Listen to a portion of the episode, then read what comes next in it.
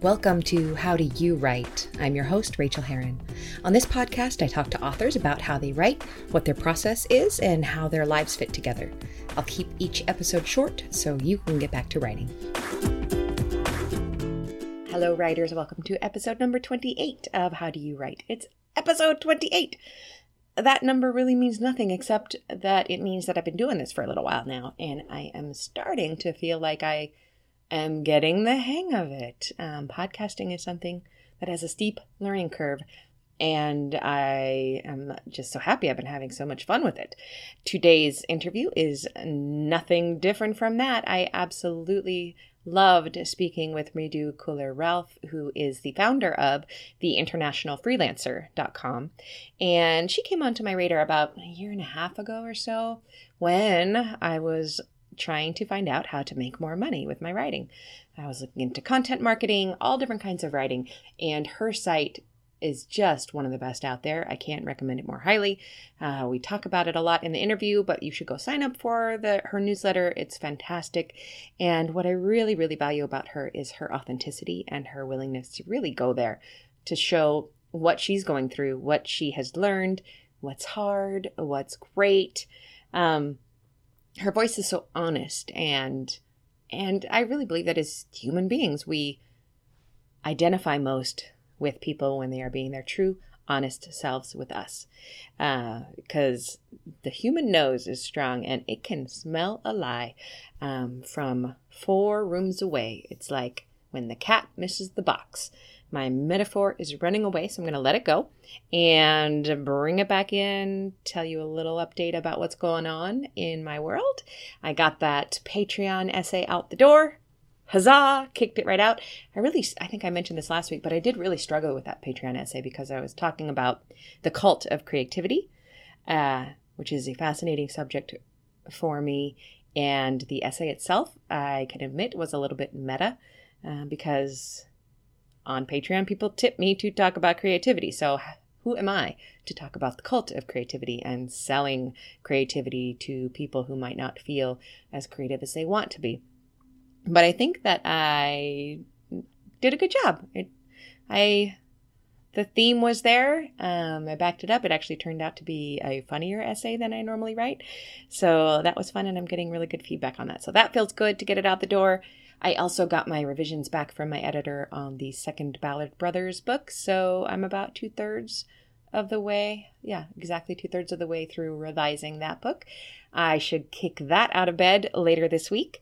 And as I record, it is the 19th of December, and um, I am going to take a week or a week and a half off. I swear to God. I'm very, very, very, very, very, very bad at taking time off. You might know that, but um, you might identify with that, uh, or you might not. You might be a really good relaxer, and in which case, I I, I legitimately applaud you. Um, I am constantly trying to learn how to relax a little bit more, a little bit better, a little bit deeper. But um, I am going to go see my in laws, and I'm just going to bring books. I, I do have a lot of reading to do for a class that I'm teaching uh, next semester. So I need to start doing that reading. But what better excuse is that to go to the snow and lie around and read books? Fantastic. Our fabulous house sitter is coming in to town tomorrow. Um, so we know that the house is well taken care of. Don't get any ideas. Thank you. Um, other than that, it's uh, been a great week. I can't wait for next year. 2017 can't come soon enough. Um, who knows if it's going to be the garbage fire that 2016 has been, but you know, we say that terrible, terrible things have happened in 2016, including to some people that are very close to me uh, that they will never recover from. However, um, 2016 also has brought amazing things. It uh, I quit my job in 2016 eight months ago, and I'm still here, still doing this job. I do not work for Trader Joe's yet. I will work for Trader Joe's if I have to, but so far so good. So, um, 2016 is is keen that way, and I hope that as you exit this year, as we all do, um, that you're thinking about what your goals are for next year for your writing. One of the most valuable things I did last year with a friend, uh, my friend Adrienne, we sat down and we plotted out the year, what I wanted to accomplish, which books I wanted to write, and when. Um, and I put it in Trello.com, uh, which is just an app um, for lists and project management. Um, but what I really liked is it's still there, and I got to look at it. I don't look at it very often, but I did look at it, and the things that I accomplished in 2016 were so many. There was there were just so many things that I'm proud of. Um, I had four books come out in 2016. Good God! One literary uh, traditional published, two romances traditionally published, and one romance um, that is completely self published. So that I really hit all the goals. That feels really good. I would like to do the same thing in 2017. I'd like to do more. And I'm going to be using the time over the Christmas break to kind of look at those goals and to write them down. So I think you should do the same thing. Goals are good. And on that note, please enjoy this fantastic interview with the delightful Mridu. And um, I'll see you next year. There will not be an episode next week because I'm taking the time off. So see you next year, all. Okay, enjoy. Hey, writers. I've got a couple of slots open for coaching. I'm pretty passionate about writing, as you may be able to tell, and I've got a proven track record of helping writers move from people who only dream about writing to people who finish books. Whether you need simple accountability or a partner in your journey to publication, I'd be more than happy to talk to you about your needs. Find out more at rachelherron.com slash coach. Now enjoy the interview portion. Well, I am just so pleased today to welcome to the show Mridu Khullar-Relph. And let me give you a little introduction, Mridu, if you don't mind. She is the founder of The International Freelancer, which is how I found you. She has written for the New York Times, Time, CNN, ABC, the Christian Science Monitor, Ms. Marie Claire, and many more in a career spanning over 13 years. Her assignments have required her to trek up and down the tsunami ravaged coast of India to live with Tibetan nuns and interview coffin makers in Ghana, as well as learn how mobile phones are designed in the US and much, much more. Welcome to the show, Mridu. Thank you, Rachel. Thank you for having me. Well, I found you. You are you are very active and um, informative. Your your website about content marketing. And when I was Thank looking you. into doing more content marketing, you were always the first one that came up. And and more than just the content marketing angle, um, your voice just really resonated with me. You've been extremely honest about how you live your life and and emotions and all of that with with your email newsletter and i think that that's fantastic. So thank you for that. Thank you. Thank you. It's very nice to hear. It's lovely lovely. So let's jump into how you write because that's what uh, we talk about here. Um, what is the best time of day for you to write and where do you write so I write mostly at night, um, and I have experimented with this a bit. So when I was single and not married, and I had no, uh, I don't, I have a son now, but um, before he appeared, um, I used to work all through the night and then sleep through the day, and so that was because I always found it really, uh, yeah, I found just the evening hours, um, they stretch on and you, there's no disturbance and there's no noise. And of course, after he was born, um, it became more difficult to do that. And uh, for a while, I started sort of writing during the day. And I actually did notice uh, a huge difference. And, and maybe it's just the way certain minds work. And I found that I could be productive and I could write during the day, and I still do. Um, but my evening, my night hours are still where I can get you know, in three hours, I can get as much work done as I would in six hours in the day. Oh my goodness. So now I try to balance that out. So I'll, i still wake up in the morning and I'll still, um, you know, do the normal day, but then I'll have like sort of two or three hours, uh, I might have a nap or just have a yeah. bit of a rest during the day. And so then I can sort of push it to about two at night. And so I, so I'll do sort of like a morning shift. Then I have like the, um, afternoon to myself and, you know, just family stuff. And then I'll do a night shift when nobody's around and, my son's in bed and I can, you know, I have a long stretch of time to do work that way as well. So that way I kind of get to keep the best of both worlds. I've got yeah. the daytime for social events and meeting people and still being around for my son. And I get that stretch of night where I can have like maybe three or four hours where I can just really, um, pound out the words if I need to. And so I feel more creative at night. It sounds um, like the best of both worlds, but um, when do you sleep?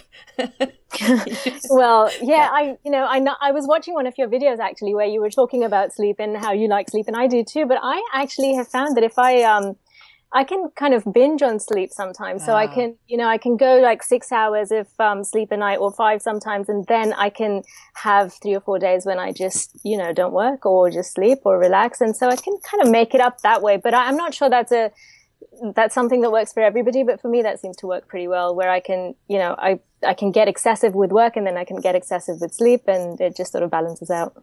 Do you do better fiction work at night? Is that when those creative juices yeah. are flowing? Definitely, definitely yeah. um, uh, fiction and creative work. But also, I feel just I'm more productive anyhow in terms of, you know, if there's something that I'm avoiding, email. Um, oh my gosh, I have so much email right now I'm avoiding. I can't even handle it. yeah, I, I, that you know, if I need to power through something that I've been avoiding for a long time, then that's probably the time when I'll probably yeah. be able to handle it best. and how do you write? Do you write longhand on the computer? How do you start and go through? So I'm a huge, huge fan of Scrivener, and I'm mm. sure I'm not the first person to say that. I love Scrivener, and I've been using it, I think, for over 10 years now, probably from around the time that it was created. I'm not sure when that was, but I've been, I was an early adopter and I've um, loved it since then. I've been using it for not just my fiction and books, but also for my journalism. So, you know, because of the way Scrivener is structured, you can save research to it and you can move around things and, mm-hmm. you know, drag and drop. And that really helps in terms of when you're trying to write a long article, for instance, for three or 4,000 words, you can keep your research at the same place where, um, you know, your draft is. And so you don't have to keep moving between tabs and windows. And that I found, especially with journalism, because you're doing so much research, can be really hard to keep tab of everything. And so once I discovered Scrivener, I was sold. I don't necessarily write in Scrivener, though mm. I will organize in Scrivener. I use, um, I think it's called WriteRoom, which is basically just a, a, a, very simple app that creates a black screen on your computer and it's distraction free. So when you type on it, or everything else is gone and you're just you and the black screen. And so it's sort of like a distraction free option. And I'll create my drafts in that and then I'll just copy them to Scrivener where I can sort of move them around. And can and you tell us what that app is called again? It's WriteRoom? It's, I think it's WriteRoom. I can check for you very quickly. Um, I think there was one called WriteRoom. The current one I'm using is called FocusWriter. So they're both okay. the same. Um, which is, um, basically just creates a black screen. And I think WriteRoom might be free or one of them is free and one of them is not, but I'm not sure. I've had both in the past and I think it's just, uh, one's on PC, one's on Mac, something like that. Okay. But so it's WriteRoom or FocusWriter is, is the other one. And, um, yeah, I'm a big fan of longhand too. I have to say for fiction when I'm struggling, um, I think it kind of taps the mind in a different way than writing on the computer does. So when I'm struggling with a scene, I will actually take a pen and paper and go sit outside on a bench somewhere and just write without thinking. And mm. it ends up being quite helpful, I found. So, but I only do that when I'm struggling because it's slow and it's, um, you know, it's something just, I feel more creative writing with pen and paper, I have to say. But it's not something I do too frequently because, um, Nonfiction, I've never done pen and paper, but fiction. There's, there's no time for that. no. Blog posts on pen, yeah. Can you imagine? Oh dear. and how do you refill the creative well for yourself? Um, I've had different ways, um, you know, through the years. Uh, reading is obvious, the obvious one, but actually lately what I found is going and sitting by a large body of water. Mm. So I live, um, very close by to a lake and I feel that if I can, no matter how I'm feeling, if I can go sit next to a large body of water, in my case, a lake, it just balances me out. And I feel like that's, um, a secret tip that nobody knows. nobody talks about that. But I feel the same way. I live close to the San Francisco Bay, so I'll do the same thing. But yeah. But and and I would say that most people listening probably have some kind of body of water in town and they also know it. It's actually not as everybody knows this, but we just don't. Um, I don't. I never thought about it to be yeah. honest. Um, yeah, and it's just recently when I've been, you know, I've been walking around it and and realizing that I feel a lot, you know, calmer after I come back, and so I started doing it more. And I just like to sit by the lake and sometimes write by the lake as well. And it's it's actually really nice, and and I do feel like it sort of um, yeah, that that fills my well, refills my well for for sure. That's a, that's a, wonderful tip, and it's just something I forget to do. I just forget. what is I've actually said to writers in the past that if you're feeling depressed, go sit by a body of water, and if you're feeling manic, just walk around it as many times as you can until you're ready to drop. I so it works that. both ways. yeah, we have a we have a lake here in Oakland that's three point four miles around, so it's a really great place. Just to, it's just the perfect length. Yeah. you know. Yeah. Wonderful. And what is the worst advice you've ever been given? R- uh, writing, that is. I'm sure there's other advice. Yeah. um, so yeah, I think one of the things that I've been looking into recently is how to market books, and I think every time that question um, is, uh, every time I've put that question to other writers, I have sometimes received answers to the um, sort of like, well, write another book or um, write a good book, and to me that that is good advice, sure, but I think that is sort of like the very base mm-hmm. zero you have to write a good book and you have to write the next book, but that is not how you market a book. I mean, that's, I, I feel like that's almost the base. Mean, Yeah. without that, there is no going forward. Um, but yeah, I find that a lot that when, um, people, writers ask for how to market their book, which is, which is something that we all need to learn, especially now, uh, that there is not enough, um, good advice on that. And, and sometimes the advice that I've been given is, well, just write the next one or, and, and I am writing the next one, but Yes. also, write a good one. Well, I've tried. um, you know, I wouldn't be putting it out there if I thought it was bad. But um, yeah, I think we need to get a little bit more beyond that. So That is excellent. That is that's that magical thinking that people have and that we all have. I know when I was very, very, very reluctant to market anything, my answer to myself was, "Oh, I'll just write the next book," and it was easy Yeah. to say. But in this world of today, with all the stuff that's out there, you have to market. You have you have to. There's nobody that gets away with not doing it. yeah, and also you d- should write the second one because the more books you have out there, you know, the more people will find it. But if nobody's read the first one, then nobody's going to read the second one either. The Right. people aren't just going to find out about it. You have to tell people about them, Right. and you and the only way to do that is to market effectively. Yep. I could not agree more. What secret writing tip of awesomeness did you discover the hard way? Um, I think it would be to accept rejection as a um, or or failure for that matter as something that just to make that a normalcy in your life. So you know when we sort of talk about failure and rejection, we sort of almost see it as something that we have to put up with in order to be writers because that's sort of the negative part of it of being a writer, and that is true. But if you can learn to just make it a part of your everyday, which is what I uh, practice and now teach as well, if you can make that a practice in your everyday something to look forward to almost, then that can take away the negative and help you take more risks. Uh, risks. And as an example, um, uh, so there, are, you might have seen this already. There's a lot of challenges going around in the writing community at the moment, which is to maybe aim for 100 rejections a year or a course I teach to my students is to send 30 pitches um, in a month. So that's my course called 30 Days, 30 Queries, which is to send a pitch every single day for a month. And you will get rejections, but the more you get them, the more you start sort of just seeing them as a, a very normal thing. And the more you're able to do that, first of all, you don't take them, um, you know, you're not so upset by them every time a rejection arrives. Right. But the second thing is that you're actually um, pushing yourself to do more eh, because you're almost, if you're aiming to get 100 rejections at the end of the year, then you're going to be submitting far more. You're going to get more acceptances as a result of that, but also you're going to feel positive about this very negative thing in our life. I mean, I used to say um, the only way to deal with rejection is one, cry, and two, alcohol. And I think.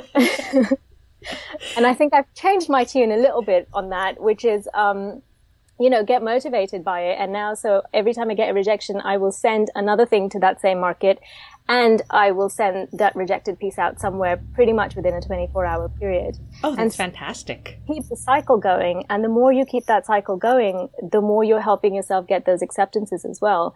And so I learned, um, yeah, the hard way to just, you know, take that as something that is um, just a normal part of your day. I don't think I was ever fazed by rejection, but um, it, it it was a negative thing that I've now just converted into sort of a normal thing that happens. And I don't even blink every time I get rejection now because it's almost like, well, now we're building a relationship. Now we're Right. talking. Right, exactly. And that actually leads to my next question, which is how do you deal with the silence? I know that a lot of listeners will be sending out queries to agents or editors. And mm. for me, when I was querying agents, the hardest thing for me was to realize that five months later, I, w- I was never going to hear from this person. How do you, Yeah, even if you send the follow up and, and how do you deal with that personally? I don't mind it now because, again, because of the journalism that became, I was sending out, when I first started, I was sending out five pictures a day. And so a lot of that did result in silence or a lot of rejection because now people don't respond that much because we've got email overload. But back Yeah. in the day, people responded. And so I'd be getting rejections pretty much all day long. um, that was fun. um, but yeah, so I was sending a lot. And because of that, I feel like, um, the silence, if you've always got things going on in the pipeline, the silence won't bother you as much. If you've only got one thing, then you're constantly on watch. Where is that one thing? Has somebody responded? Yeah. Has somebody not responded? If you've only got uh, and if you've got like say 10 15 things then it's not that big a deal because you've got you know one thing hasn't been responded to but there are 14 other things out there Yeah. um, the other thing is to just kind of, you know, just accept it as is, which is that, you know, some people don't respond. You can follow up. I recommend following up two times, maybe not more than that, because then starts getting maybe to the person you're following up with, maybe a little annoying because they're like, well, you know, I'm not interested. and then they might um, remember you as that person who wouldn't, wouldn't stop. Yeah, Yeah. um, I, I think two is a good number. I, um, but then I do, I do recommend following up for sure. Uh, because sometimes emails get lost and people are busy. And um, as I was saying to somebody the other day, sometimes I look at emails on my phone and I want to respond to them, but then I'll go on the computer and they're read already. So then I forget. So And so- much. Yes. Following up is a great um, way to get assignments from people who are very disorganized. And um, Yeah. and who is not? So um, yeah, I recommend following up. But other than that, I don't take silences personally. Um, they're the same as rejections. I actually prefer rejections to silences. I do. Yeah. But again, I have that list of like when I was querying agents, I had um, list of hundred that I was going to make my way through. And um, so every time I got a rejection, I was like, okay, on to the next, on to the next. And, and also I had a two week period. If I didn't hear from them, I just counted it as a rejection and then moved on to the next person on the list. And um, yeah, I think I was on number 14. I think My- 14, yeah. my agent whom I love, love, love, love, and I would not be in this business without was um, number 32 for me. Yeah. So- Yeah. Yeah. And also I had sort of like, I would send 10 at a time. So I was doing 10. And then, you know, as soon as five had either not responded or had rejections, I would send the next batch of 10 and something like that. And I think I was on the sec- third batch when my agent, Yeah. um, yeah, assigned me on. Yeah, I would do them in batches of five because that's Yeah. all that's that's all the rejection that I could handle. But the but the thing I always like to tell people is that um, don't query your dream agent first because as you're doing all these queries, your query is getting better and better. As you Ah. keep getting those rejections and you keep looking at it and polishing and tightening, you know. So Right. Yeah. See, I went for the straight for Oh, the just, so did I. Yeah. So did I. Got immediately je- rejected by them. But my agent now is my dream agent. So, um, can you give us a quick craft tip of any uh, any kind? Okay. Um, so the one that I've recently learned and, uh, is that I used to, when I used to look at books, I used to look at them as chapters. And, you know, um, first of all, it was like this big, huge thing that you have to do. So Yeah. you break it down into chapters, which is normal advice given to everybody. And I found that even then, it, it did seem like, you know, you're trying to perfect the chapters as I was writing them. And so the thing now I do is I look at it in terms of phases. So the first phase is I'm just outlining a book. And the second is I'm just making sure there's a coherent story here. And the third is I'm just making sure that the scenes are all sort of linked together. So the more you can go through in phases, uh, and I'm, I'm sure for different minds it works differently, but for me, if I could go in phases, I could focus on one aspect of the book rather than the whole book in one go. So I could have a phase for character characters, making sure they're all sort of, you know, doing what they're supposed to and making sure then there's a phase for plot. And that way you can go through multiple drafts without sort of having a breakdown about how you're on the 20th draft and it's still not done, which is happening to me a lot at the moment. Um, I am now about to enter the seventh year of my um, never ending novel. So yeah, so I What, have what phase are you in with that novel right now? I'm, I think we're on the final revision now. Ooh. So I, I, do have an agent and we've worked through it once. And, uh, I think she has a level up here and I'm sort of down here. So I'm trying to get there. Um, so it's taking a, a few revisions and, um, I think I'm on the last one now and then, then hopefully uh, once we get to the same level, then we'll start the process of selling it. But yeah, she she loves the novel, but um, we're just working through some of the the kinks. That's that's fantastic advice, though. Separating those rounds into discrete units. I do I do that a little bit in revision in terms yeah. of but I, I do it for things that I literally forget to put in books. I always forget to put in setting at all. There's no setting in any of my books. And I and that's one of my pass-throughs, you know, every every scene I make sure that they are actually grounded in space and not just talking heads. You know, and it does take that pressure off. Yeah. Yeah, I think um when I was doing the first draft it was all about just putting through, you know, whatever was coming up and right. I didn't I didn't try to worry about is this working in terms of story or is this working? I mean, of course, some of that just comes naturally, but I wasn't too worried about how it's all coming together and, you know, like how they, you know, some writers talk about green eyes in the first chapter and then blue eyes in the 10th chapter. Um, I've, I've, done that. yeah. So, so I wasn't worrying about that at that stage yeah. because you can't worry about all yeah. of it in one go. So I kind of now worry in phases. Oh, um, I love that. So and that, I think that's genius though, because that is what that's what scares so many writers because a book is so huge and a revision is so huge. But if you worry in phases, mm. I think I'm going to adopt that. Yeah. it's the only way I can do it. Otherwise, it's just too big. And yeah. you're always missing something. Yeah. Yeah. So, so now I just go, now I'm looking at plot and now I'm looking at character and now I'm looking at, um, you know, words now I'm looking at sentence structure. Yeah. So that sort of thing. Words yeah. are always my last. I make it. I make it yeah, well, you very beautiful be. at the yeah. last. Otherwise, if you make it beautiful early, you're going to toss that out anyway. It. Yeah, exactly. Exactly. it's too much.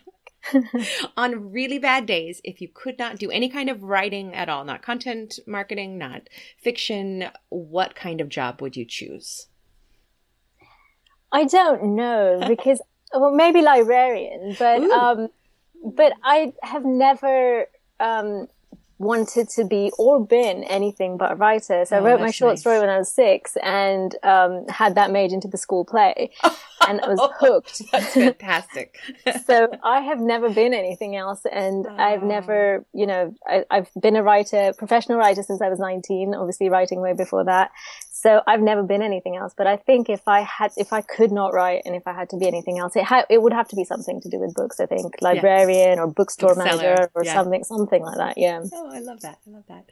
If you were starting all over again as a new writer, what advice mm-hmm. would you give yourself? I would say consistency in mm. anything that you do, whether you're, um, you know, nonfiction, whether you're a novelist, whether you're a journalist. I think you, if you can find consistency in whatever it is that you're doing. So, for instance, if you decide that you you want to be a freelancer and you want to pitch stories, just consistently pitch and consistently write and consistently come up with ideas. In fact, make it daily habits that you do. If you're a novelist, consistently learn, consistently write. I mean, it's so obvious the the writing part, but I think the marketing part is as important as well. Whatever you mm. choose to do, whether that's social media, anything that you decide to do that is important for your career, do it consistently.